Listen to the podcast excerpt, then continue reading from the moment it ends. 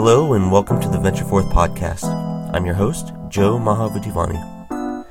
We'll be chatting with some of the most interesting founders, startups, and VCs about the experiences that led them to where they are today, what they're currently working on, as well as the journey ahead of them.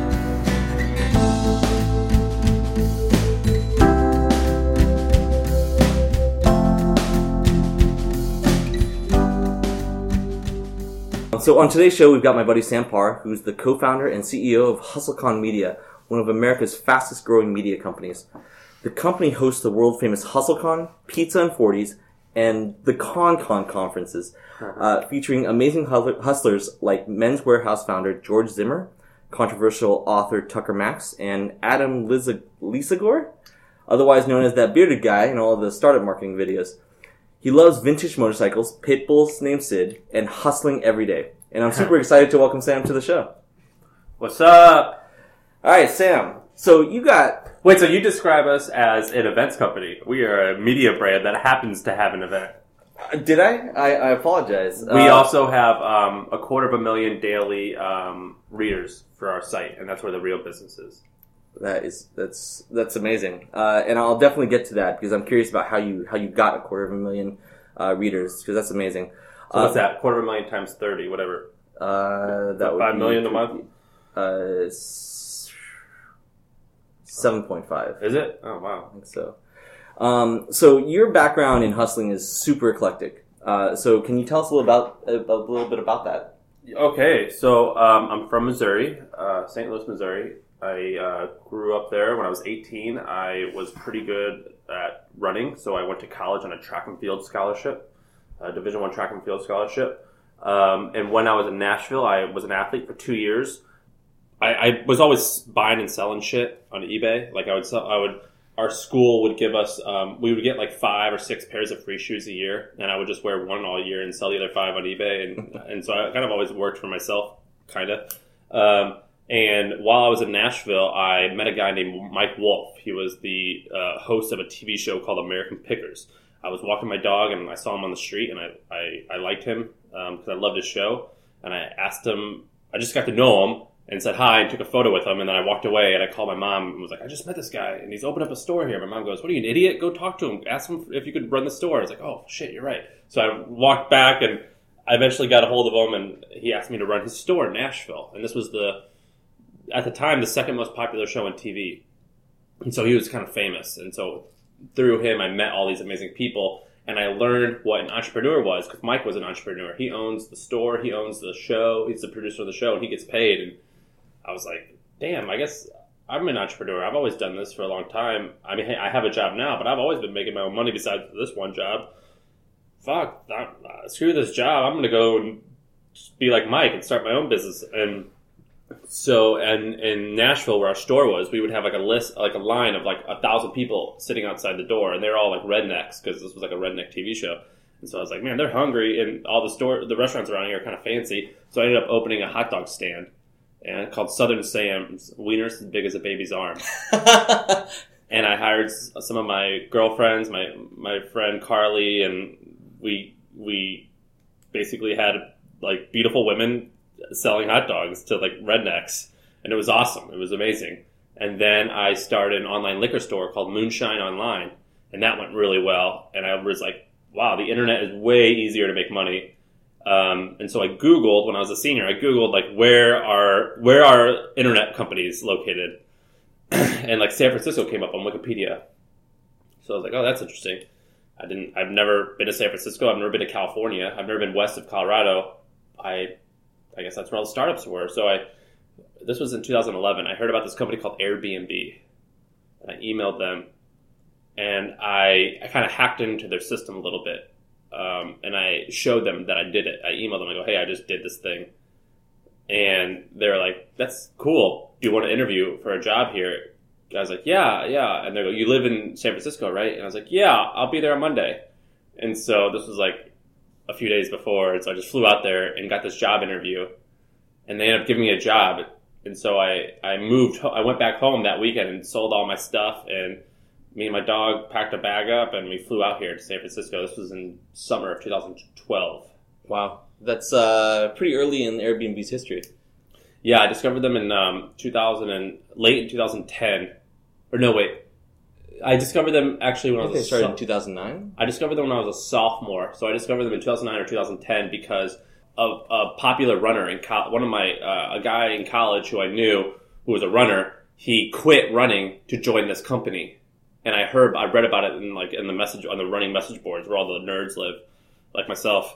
And I was like, oh, I this is cool. And he was the I don't know tenth employee there, and that's how I heard about it. And so yeah, it was early. Wow. Uh, so how long were you at Airbnb? Never, I wasn't. So they offered me a job, and I moved out here. And um, when I moved out here for my interview, when I visited for my interview, I met this guy named John on an Airbnb, and he was the first person I'd ever met who was my age, who was making money on, on their own, like had their own business. And he had this idea that he was about to start called for a roommate matching company.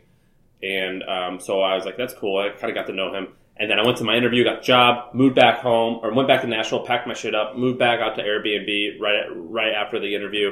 And the Sunday before I was supposed to start, I called John. I go, I'm not showing up tomorrow to work to Airbnb. I'm going to join you. Are you cool with that? Can I work for you? And eventually become hopefully like you know I'll work for you for free and and if it goes well I'll invest some money and we'll become partners. And that that happened. So I never actually showed up to work at Airbnb. I signed the paperwork, but I never had my first day. That's amazing. It sounds like uh, potentially a, an expensive decision. Um, no. So I heard about them in 2009, 2010. This was in summer of 2012 when I finally contacted them. Uh, I would have been like the 200th employee, maybe. I don't know. I don't think there would have been. Maybe I would have been 300. But you know, you don't. I don't think I would have made. I think I've made more money so far. Are you a technical person? No, I knew how to. I, understand systems and how systems work, and I understand how to like break into shit using basically just Google, like googling something. But no, I don't know how to code or anything. Um, I can barely log, log into WordPress. So tell me about Bunk SF and then eventually Apartment List. Yeah, so we started this roommate matching company. Uh, the original website was a Weebly website, and we just, like I said, I know how to like hack shit. Basically, what I did was John built the website because he knew how to use Photoshop, and I realized that you can like hack Craigslist. They at the time they allowed you to put an HTML button in there, and we basically uh, our premise was that there was uh, an oversupply of people looking for a one bedroom apartment in an oversupply of like four bedroom apartments. Uh, you know what I mean? Yep. And I was like, well, like we should just like connect that. Or wait, did I say that right? There's an oversupply. Oh yeah, I said that right.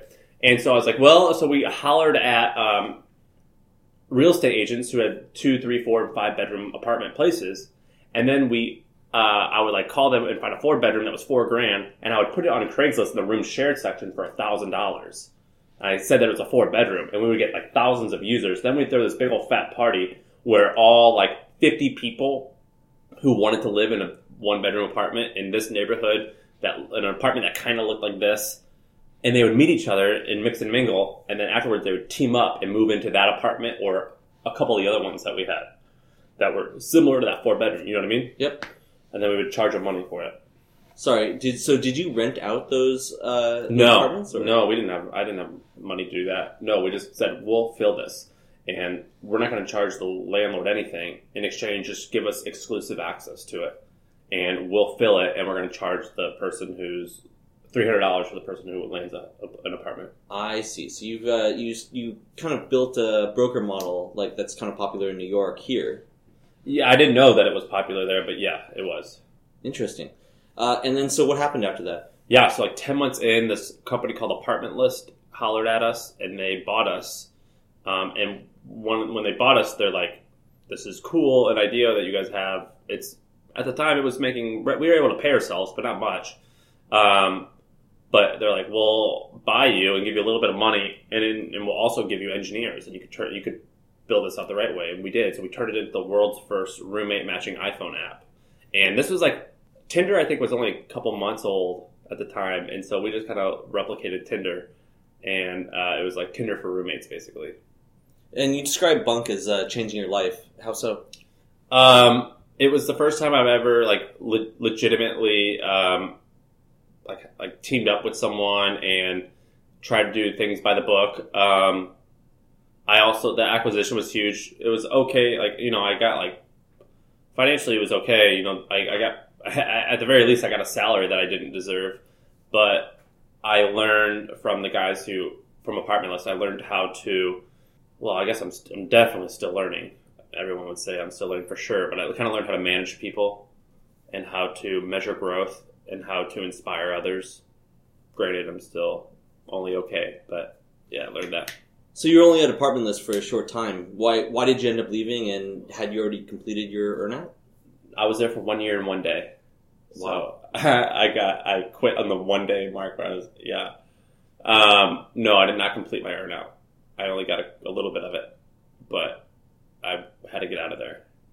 It wasn't for me, so I left uh, in May of 2014, and I was thinking of an idea to start next, and I didn't know what to start next, and so I ended up hosting a conference because I was from Nashville, and that was like where all the live music was, and I liked live music, but I didn't like know any live musicians out here. So I was like, I'm gonna rent out a music venue, and I'll put like speakers in there, and like like talks, and we'll make it like a tech conference, but we'll make it feel like a concert.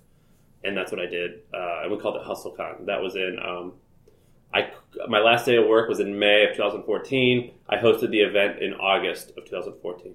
I I was a, uh, a volunteer at that one. That was a Yeah. great show. That was fun.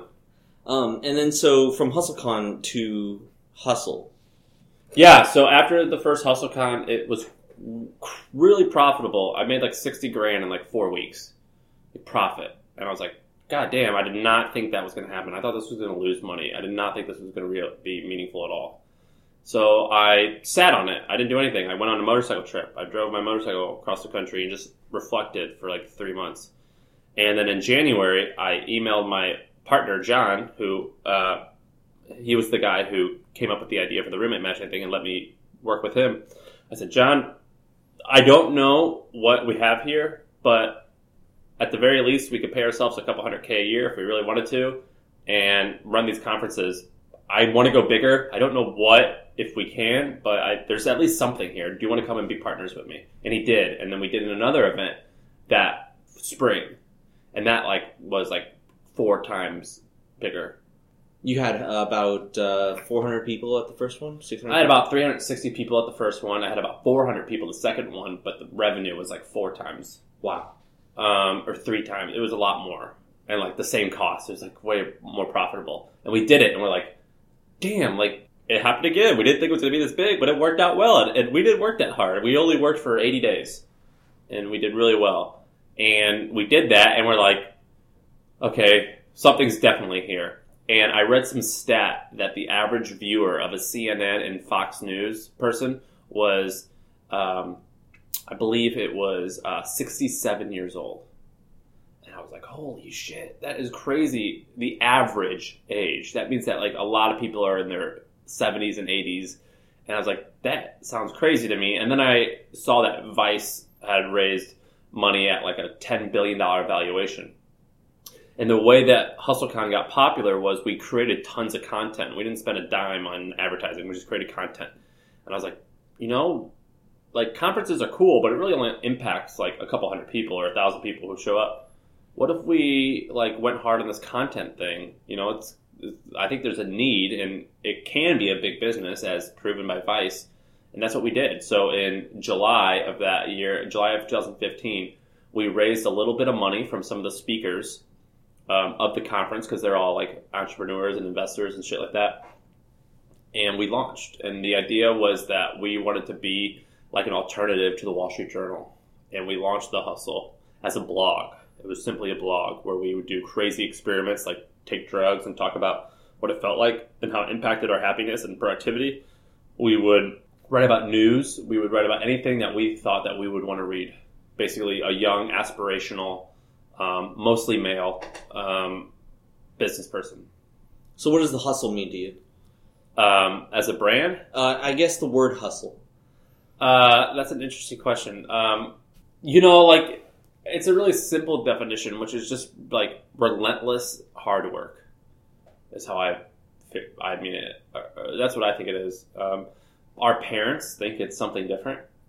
You know, Right. because Hustler magazine or Hustle means to steal, but Hustle now is just grinding. Right. Um, it's just it's relentless uh, persistence and hard work. And so you mentioned that you raised money for the hustle. Was that difficult to do, especially being a, a media company? No, this no. We when we first launched, we raised three hundred twenty thousand dollars. We had already had like three hundred grand in the bank from our events, and the people who everyone who invested had attended a conference. And so, pretty much the consensus was like, I kind of see a need for this. I kind of see a business model for this, but I 100% know that you can pull shit off. I'm going to trust you. Yeah, I mean, as somebody as somebody who puts on conferences myself, I I know how stressful they can be, but you know, for a, for a short amount of time. One of the hardest things, though, is to secure great speakers, and you have never had any trouble, it seems, uh, having a great lineup. What goes into uh, creating that lineup? Yeah, so it all comes down to the same thing, which is the power of the written word. Uh, we I email. I it's a little less now, but cold, just cold email like crazy. We're we're, we're world class at copywriting and cold emailing, and it's and what copywriting and being good at writing, which basically just means understanding what motivates people and using the written word to satisfy their wants and needs. And so that's all. That's how we did it. The way that I hacked into Airbnb, of the story I was telling you earlier, is because I built a system that allowed us to find anyone's email. Um, now that's normal, but back then that was not normal. You know, now there's so many plugins that do that. Back then, I was one of the few who who had done it, and so I've always been like getting in touch with people. And so, and then I learned how to do copywriting, and it became way easier. So in terms of growth, I, I'm a big fan of the newsletter, and I read it every day. It's it's on my list, on a short list of uh, things I read before 10 a.m. And so, how many subscribers do you have now? How did you build that audience, and how hard is it to keep those readers engaged? Yeah, so we launched as a blog in August of 15. In April 2016, we changed to an email, uh, a daily email, and so that's been how many months has it been since April? Ten months.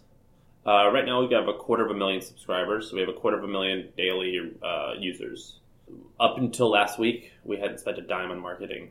It all been, um, or it just been organic, uh, mostly word of mouth. And we also created some software that uh, we now have 1,200 or 1,300 ambassadors. And ambassadors become an ambassador by getting a unique URL and sharing it and inviting their friends to join the hustle. And that's uh, probably the biggest way we've grown. Do they get something for that? Um, if they get four people, they get invited to our private group online where we have AMAs. Like we had Tim Ferriss come on last week. If they get, the numbers are always changing because we're testing it. If they get, like, let's say 15, they get a t shirt. If they get, oh no, if they get 10, they get a, a, a sticker. If they get 15, they get a t shirt. If they get 50, they get a hoodie. If they get 100, they get a hat. Yeah, so they get like all, we have all types of swag. Like my here's my hustle hat. This is great radio, by the way. Yeah, let me put it on. there you go. I got my hustle hat. Um, yeah, so you get all types of crap. And is this like an annual uh, program? So like like Yelp Elite, for instance? Um, we mail them stuff every two weeks. Or no, ev- now it's every three weeks. So once you're in the club, you're you're in the club. Yeah, and then like sometimes you'll get free events, free tickets to our events. Oh, that's yeah, it's, it's incentive. it's like an online thing, and uh, right now they're like built like so now there's like a Slack channel that they created for themselves. Uh, it's pretty cool. You need a subreddit next. I do, yeah. So we have a Facebook group that's super active. Are you part of that? I I am not, but I will be now. I'll invite you to it. Um, yeah, so we have like a su- uh, Facebook group that's super active. People are like helping each other get jobs, and we have a Slack group. It's cool. So what was the most popular story? Was there like a big breakout hit? Yeah, there was probably three or four. The very first article we'd ever launched, it was about a friend who we have in common, I believe. Um, we basically Ah, yes. read. Uh, I my this friend of ours. He's like a normal, nice, nerdy guy. Like he's like a peer. He's like a cool, cool guy. But he like r- created an alter ego where he was like a pickup artist, and he wrote books about that. And he didn't actually write the books. He like outsourced it and paid Filipinos three three hundred bucks to do it, and then he paid these other people to review the book, and and he basically just hacked the system and ended up making like fifty or sixty thousand dollars a month selling ebooks on like a topic that he didn't really know that well because he also had like other niches where it was like cleaning supplies books, like 101 natural ways that baking soda helps your house. Just stupid. anyway, we like were like, and then we also knew that there was all these like pseudo authors who put best selling Kindle author on their Amazon, on their LinkedIn, and we're like, that is bullshit. That is stupid. They're misle- That's misleading. And so what we did was we outed these people for doing that, and then we um, plagiarized another book to prove that we can make it become a bestseller, and we put bestseller on all of our uh, LinkedIn profiles, and that was the first big article. That got that probably reached a quarter million people in our first week of existence, and that was crazy. And then after that, we uh, lived on Soylent for a month only and wrote about it, and then we took LSD. Now I, I, I won't say who did it, obviously, because it was anonymous, but somebody took LSD and wrote about how it impacted their life. Sam's winking at me right now. Yeah, right. um, It was not me. I can say that. I don't do pretty straight. So most of the newsletters that I subscribe to have like way too much content, but you guys have three. Like it's the same length, like three stories um, every every day. Five. Five stories every day. Yeah, that's good that you don't know That Interesting. That means that you're reading. I, I'm totally reading the whole thing. I don't know how. I, well, so how do you decide on, on like how, how long it should be? Because like there's there's stuff that's too long and then it breaks off in, in Gmail and I have to click something to like download the rest and stuff. Not And- for us. No, not for you. But, but Yeah, so you have to understand how email works. Um, I forget what the size is, but it has to be under a certain size, so it won't ever get clipped. And we know what size that is, and so we we like measure it before we send it. Um, yeah, so like we use copywriting techniques, and we using that we kind of know the right length for a story. We I would say like we we ha- we use a lot of data to tell us what our readers like, but really we treat our writers' room kind of like the Jimmy Fallon show or like Saturday Night Live, where Lindsay and Kendall, our writers, they like Lindsay wants to be a, wants to be like Tina Fey. She wants to be a comedian, and Kendall's hilarious too. And they just shoot the shit and they like talk about the news and they talk about what they think their friends would like, and it's really organic. They're just we just hire really talented people. So let's go back to the biohacking for a minute. You mentioned that you had some popular stories, um, you know, including living off of Soylent and then micro, microdosing LSD. Have you ever uh, biohacked yourself? Well, not in the way that you're asking. Probably, I don't drink alcohol. I remember when I first met you, you had you were a little bit heavier. Yeah, I was a lot fatter and I was way wilder and I got in trouble all the time and I was crazy and uh, I quit drinking alcohol and that was that's a biohack, I guess, not the one you're looking for, but yeah, that counts. Um, and that was like life changing, so that's kind of a biohack, right? And but since then, I don't do any substances, none. I don't even drink caffeine really. I'll drink diet coke every once in a while, but really, I don't drink caffeine. Where do you get your energy from? Just life, man. yeah, I, I don't um just I just I'm a I just like to I like to live. I don't know. Interesting. That's awesome. Uh, and I so- never understood that. Like, what do you mean? We're, we're like it just feels good to be alive. I don't. totally. So I no, just, but I, I think like I sleep well. Oh, I, and that helps a lot. I, I think that helps a lot. I think, uh, you know, I as long as I've known you, you and and actually, pretty much every entrepreneur and investor I've ever talked to, for the most part, has you know what I would call like a motor. You know, they are always hustling, and they're always you know thinking about something and working on something. You know, it's never like the brain is never really on idle. I haven't sat down and watched TV in ten years. That's that's amazing, right? Because that that takes up so much time and and brain space, and just even thinking about following a show. I mean, I think I just can't do it. Up until I started dating Sarah, uh, my I, my girlfriend Sarah, we're together. But before I met her, I hadn't been to a movie in ten years. oh wow. I just can't sit. I, I hate it. I can't sit still. Wow, you, uh, you you know how to have fun. Well, but you still know how to have fun. Yeah, I like to go outside. I like to ride motorcycles. I just can't like sit and like not fidget or like, I, yeah, just not for me. Right. Yeah, I mean, I'm in your office now. Uh, we're in the uh, original Craigslist office. Yeah, Zappos too. Started Zappos was here. down down below. Wow. Uh, and so, you know, th- your company seems like a super fun place to work. Um, and you're hiring, if I'm not mistaken. Uh, what's the company culture like, and you know, what kind of hustle do you look for in a new team member? Yeah, so we're our culture is evolving big time, purposely. Um, I am. I used to be a lot more conservative in terms of um, innovation and things like that, which I'm desperately trying to get out of that. But our company culture is extremely hardworking. We work very hard. Um, we definitely can I cuss? Please, We're very- You've been, you've been doing it all, all Sorry. podcast. We're, we're very like we have a very we always say fuck them. We say it all the time. We we we hate doing things how other people do them. Um, so we, we have a very like a fuck you attitude all the time. We always just say fuck the police, not actually the police, but that like NWA spirit of like Right. we're rebellious. We're extremely um, disciplined. Like if if someone says an idea and they want to do something, and if you ask them why and they don't have a good answer, then they get destroyed. Um, we don't suffer fools lightly. Is Right. the right way. I, I mean, I think that's probably a peeve of yours, just kind of personally, right?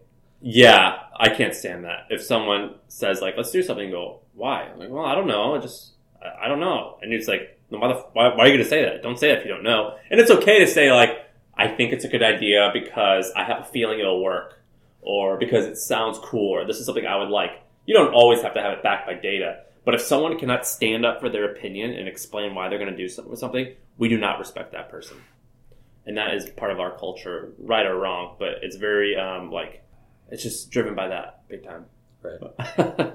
So, as somebody running a media company, what are your thoughts on uh, this fake news, uh, and uh, is it as big an issue as it's being reported? it's a huge issue.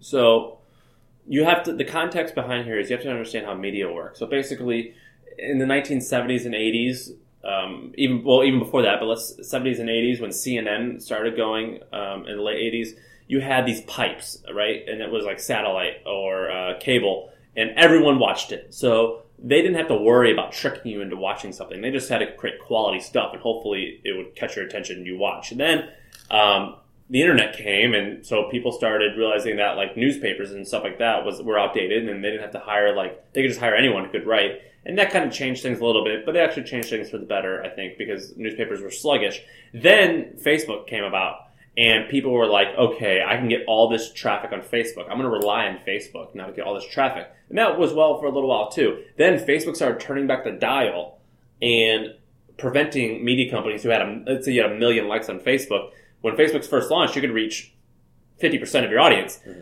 They've turned back their dial at this point. I don't know what it is, like 8%. So you have a million likes and you can't reach your audience. So what are you going to do? You're going to like figure out what can I do to trick them to click this button and view my article. So then they're like, well, let's just try a little shocking headline. And they're like, oh, that worked really well. Let's only do that and let's only have shocking photos. And who gives a shit about what the article says as long as we just get them to click? And that's where we are now. And you have writers who are incentivized because they have to hit a million monthly page views. So they have to write 10 articles a day and get X amount of page views per article. And the only way to do that is to write shit or to get lucky and hope that something goes viral. Um, and it's just like a, it's incentivized people to create the worst stuff ever. Right. So now people are negatively conditioned to just create crap. and users, consumers, have the best bullshit detector ever. Ever. I mean, like my generation, but also more so people one generation below me, the people who are well, let's see, I'm 27, so people who are like You're a eight. millennial. Yeah, what's that before that and after Uh, that? Gen X. Gen X. Whatever, whoever they are, you know, the 20s and down, you know, 18 down. Like my generation and down, they've got the best bullshit detector on earth. Really good bullshit detector because they grew up with the internet. Sorry, that would be I think millennials then Gen Z. Gen Z, that's right. So Gen Z and millennials. So let's say 32, 35 years and younger. You grew up with, with electronics, you grew up with the internet. Your bullshit detector is so freaking good right now. And everyone f- knows this. They see like you can't wait till you see this or the top 10 Right. and they're like not going to click it anymore. So yeah, and that's why Facebook's like ruining is like pulling back their reach because people they don't want people to consume this stuff they know shit. Right. So how uh, how can Mark Zuckerberg uh, combat this fake news? If you were Mark Zuckerberg, what would you do? If I were Zuckerberg, I would realize that pla- uh, publishers have built massive businesses on the back of Facebook, and they're screwed. They're they're one hundred percent screwed. There's going to be a bloodbath in the media world in the next two years. These businesses that are, they have raised hundreds of millions, billions of dollars on the back of it, so they're screwed. If I were Mark Zuckerberg, I'd be extremely afraid that um, a lot of businesses, including mine, are going to not rely on Facebook for traffic. And he should be very scared. So the way to fix that is to have more, be more friendly towards publishers and allow them to reach their audiences in a way that's fair. Otherwise, people like me, I don't give a shit about Facebook, to be honest. Go look at our Facebook page. We got 50,000 likes. Like, that, I- that means that's nothing. Uh, so he needs to realize that the new publishers aren't going to rely on that anymore. I mean, hell, there's whole businesses built on YouTube or Snapchat, Instagram, which is a Facebook property. But you know what I mean? Like, the, people are like afraid of Facebook. Right. I mean, similarly with Google, when Google changes their algorithm, you know, uh, traffic plummets. I think Jason Calacanis went through this with. Um, Yeah, he went out of business. yeah, I think it was with Mahalo. Yeah. Yeah. So I mean, I think like uh, a lot of uh, uh, a lot of the publishers, right, are you know really scared, and I think maybe the only way to do that is to kind of turn back the clock and, and now continue to produce great content as as you are. Yeah, the only issue is di- is is distribution. So you have to have a lot of eyeballs. Right. You know, you have to have attention Right. in order to make a But- media business work. But owning the email helps a lot with that. That is our pipeline, yeah. So we say that our email is our pirate ship, and every bit of every email is just a little bit of wind in our sails. And um, eventually, you know, like the Netflixes and all these other new, there's a whole so many other new content distribution forms that I think will be better than Facebook. Facebook's trying though, but they have to shape it up. I'd like to wrap this up and you know ask you a couple of quick fire questions. Uh, you know, first thing that comes to your mind, you can share. Uh, so you used to host a book club called the Anti MBA. Yeah. I think that may be where we met after the you know continue to keep in touch anyway. At least the, the Anti MBA. That was popular. It got popular, yeah. What are you currently reading, and what is on your recommended reading list? My recommended reading list, I always suggest um, two books. I give them away all the time. The first is Titan by John Rockefeller, my favorite book of all time, life changing. Um, the second one is The Adweek Guide to Copywriting. I love that one. Um, I took a I took a small hiatus from reading um, over the past six months. Um, I wanted to see how it was going to impact impact how I felt. Um, I just started rereading Richard Branson's biography because his brand is something that we're trying to do. So I'm reading that right now. It's called um, the Virgin Way. The Virgin. No, Losing my virginity. losing my. Yeah, yeah, yeah. That's it. Richard Branson biography. Uh, and so, bes- uh, besides the hustle, what newsletters do you read daily? None. All right, we'll cut that one out. No, you can keep that in there. That's a, none. I, I read ours. I've actually quit reading a lot of news sources. I think ours is the best. It takes a lot of time to, to go through these uh, e- uh, newsletters every day. Trust me. I like Chubbies. Chubbies Shorts has a funny one. I read theirs whenever it comes out, but it's not every day. So, what was the last thing you taught yourself to do? Uh, I had an oil leak on my motorcycle, so I took apart the engine and put it back together. I, I did that this weekend, and that was the I taught myself how to do that. That's extremely handy. Uh, the internet is an amazing place for information. I assume that you that's where you taught yourself to do, or it's YouTube. the best. YouTube, yeah, it's the best. What do you collect, if anything, and why? Uh, vintage motorcycles um, and vintage Americana clothing, in in particular, uh, how it relates to uh, motorcycles. So I like vintage leather jackets. I like vintage Levi jeans and old boots, motorcycle boots. Um, I collect motorcycles because I love. Um, I hate riding in cars. I'm pretty claustrophobic, and motorcycles is the only way I feel good. Um, and it makes me kind of. You don't really think about a lot when you're riding a motorcycle because it's, you have so much going on, and so it's a good release. And I like vintage uh, denim because uh, every pair is very different from any other pair, and vintage denim is made from a certain type of denim where when the more you wear it, the more your texture and the colors get into the jean. And I think it's really cool that you can kind of wear something, it almost turns into a piece of art. Very cool. And so, finally, what's something that you feel strongly about that not many people know? There's a lot.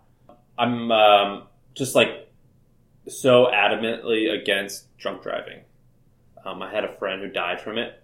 Um, I used to get in trouble for doing a lot of stuff involving drinking, and I see the damage that it can cause people. So I um, uh, donate money to drunk driving causes, and I uh, anytime I see someone intoxicated and driving, I I have a little nightmare and, or a little panic attack, and I try to my hardest to prevent it. But hugely against drunk driving. Wow, uh, that's uh, that's something that I think is uh, super important. I mean, every time that I, I agree, like every time I see it on on the road, like I've got. I mean, you should never use your phone while you're driving, but uh, you know, I'll pull out the phone and I'll uh, I'll report it. Yeah, and it's something that like when I was a kid, I was wild and I used to do crazy shit like that. And then I think it back, I'm like, that was so stupid. That was so dumb. And now Uber is around and just there's no excuse now. Um, and so it's it's just super important to be aware of your body and where you are and, and just self have the self awareness to know that you shouldn't drive. Right. Cool. Well, uh, I really want to thank you for your time today uh, to be on the podcast, and um, you know, really enjoyed speaking with you and, and learning more about uh, your history and the hustle. Thank you for sharing your story. Sounds good. Thank you.